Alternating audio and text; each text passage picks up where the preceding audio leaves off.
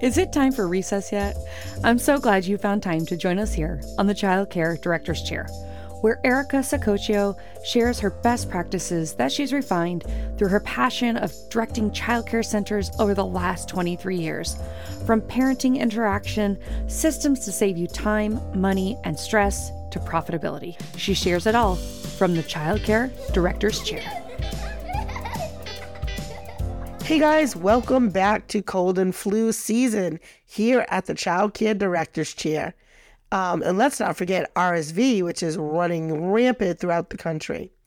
You know, and being a child care director, we all acknowledge that one of our top priorities is ensuring the health and well being of both the children and staff members at our programs. And I know it can be really challenging to keep your teachers from constantly being sick, especially in an environment where germs seem to thrive. So let's get into it and let's talk about how you can maintain a healthy and sickness free environment for your teachers. Number one is absolutely the simplest encourage regular hand washing. Hand washing is the simplest, most effective way to prevent the spread of germs. Make sure to educate your staff on proper hand washing techniques and encourage them to wash their hands frequently, especially before and after handling food, assisting with toileting, or coming in contact with sick children. Now, I would say stack your bathrooms, especially now, uh, where in the middle of December, your hands can get chapped really quick. So, you know, have some nice scented uh, soap and lotion in there.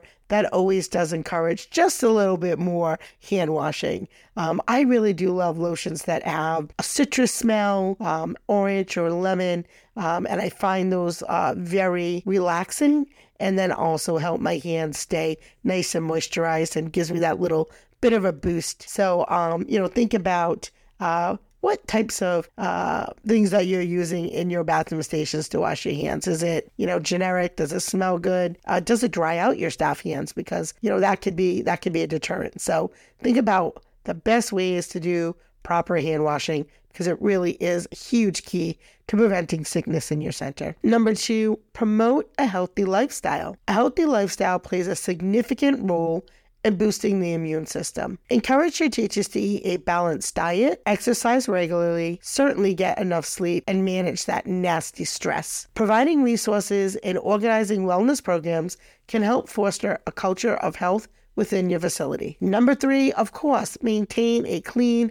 and sanitized environment. Regular cleaning and sanitizing of surfaces, toys, and equipment are crucial to preventing the spread of germs. Establish a cleaning schedule. Ensure that all areas are thoroughly cleaned daily. Provide your teachers with the necessary cleaning supplies and encourage them to maintain cleanliness throughout the day. And a checklist is a really simple, easy way to make sure that things get done and things are rotated out throughout the classrooms, that everything is properly sanitized. Number four is implement sick leave policies. It's essential to have clear sick leave policies in place to prevent sick teachers from coming to work and spreading illness. Encourage your staff to stay home when they are unwell and provide them with adequate sick benefits. This will not only protect the health of your teachers, but also prevent the spread of illness to children and other staff members. The other thing I might want to think about too is if your staff constantly go out to large group places um, like concerts or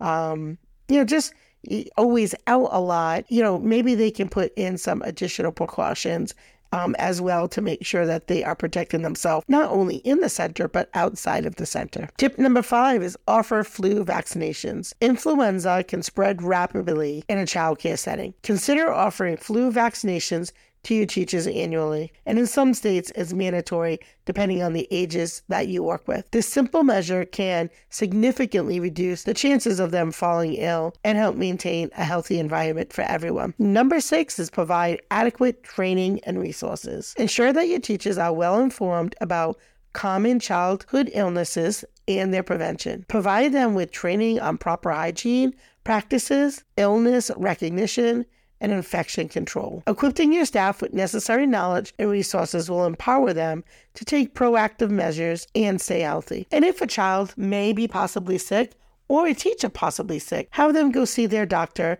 and have them cleared um, if they're showing symptoms for um, the flu or RSV. Have them go get checked out. Number seven, foster open communication.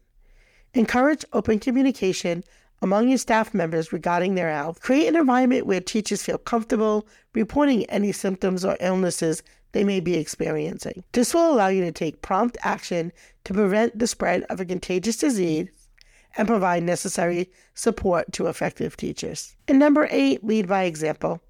As the child care director, you play a critical role in setting the tone for a healthy environment. So lead by example and practice good hygiene habits yourself. Show your teachers that their health and well being are top priority by implementing the tips mentioned above and consistently reinforcing their importance. One of the ways that we were able to do this, and if you have a school age program, is to train your before and after school uh, folks to be able to work in your preschool and toddler classrooms. That way, if a teacher needs time off or needs time to go see a doctor, um, you can adequately cover your program um, or have a large list of substitutes. But that will allow you to have staff take the sick time that they need without stressing you out and without having consistency and safe care for your students. So, hopefully, you'll be able to implement these eight tips so you can significantly reduce the frequency of illness among your teachers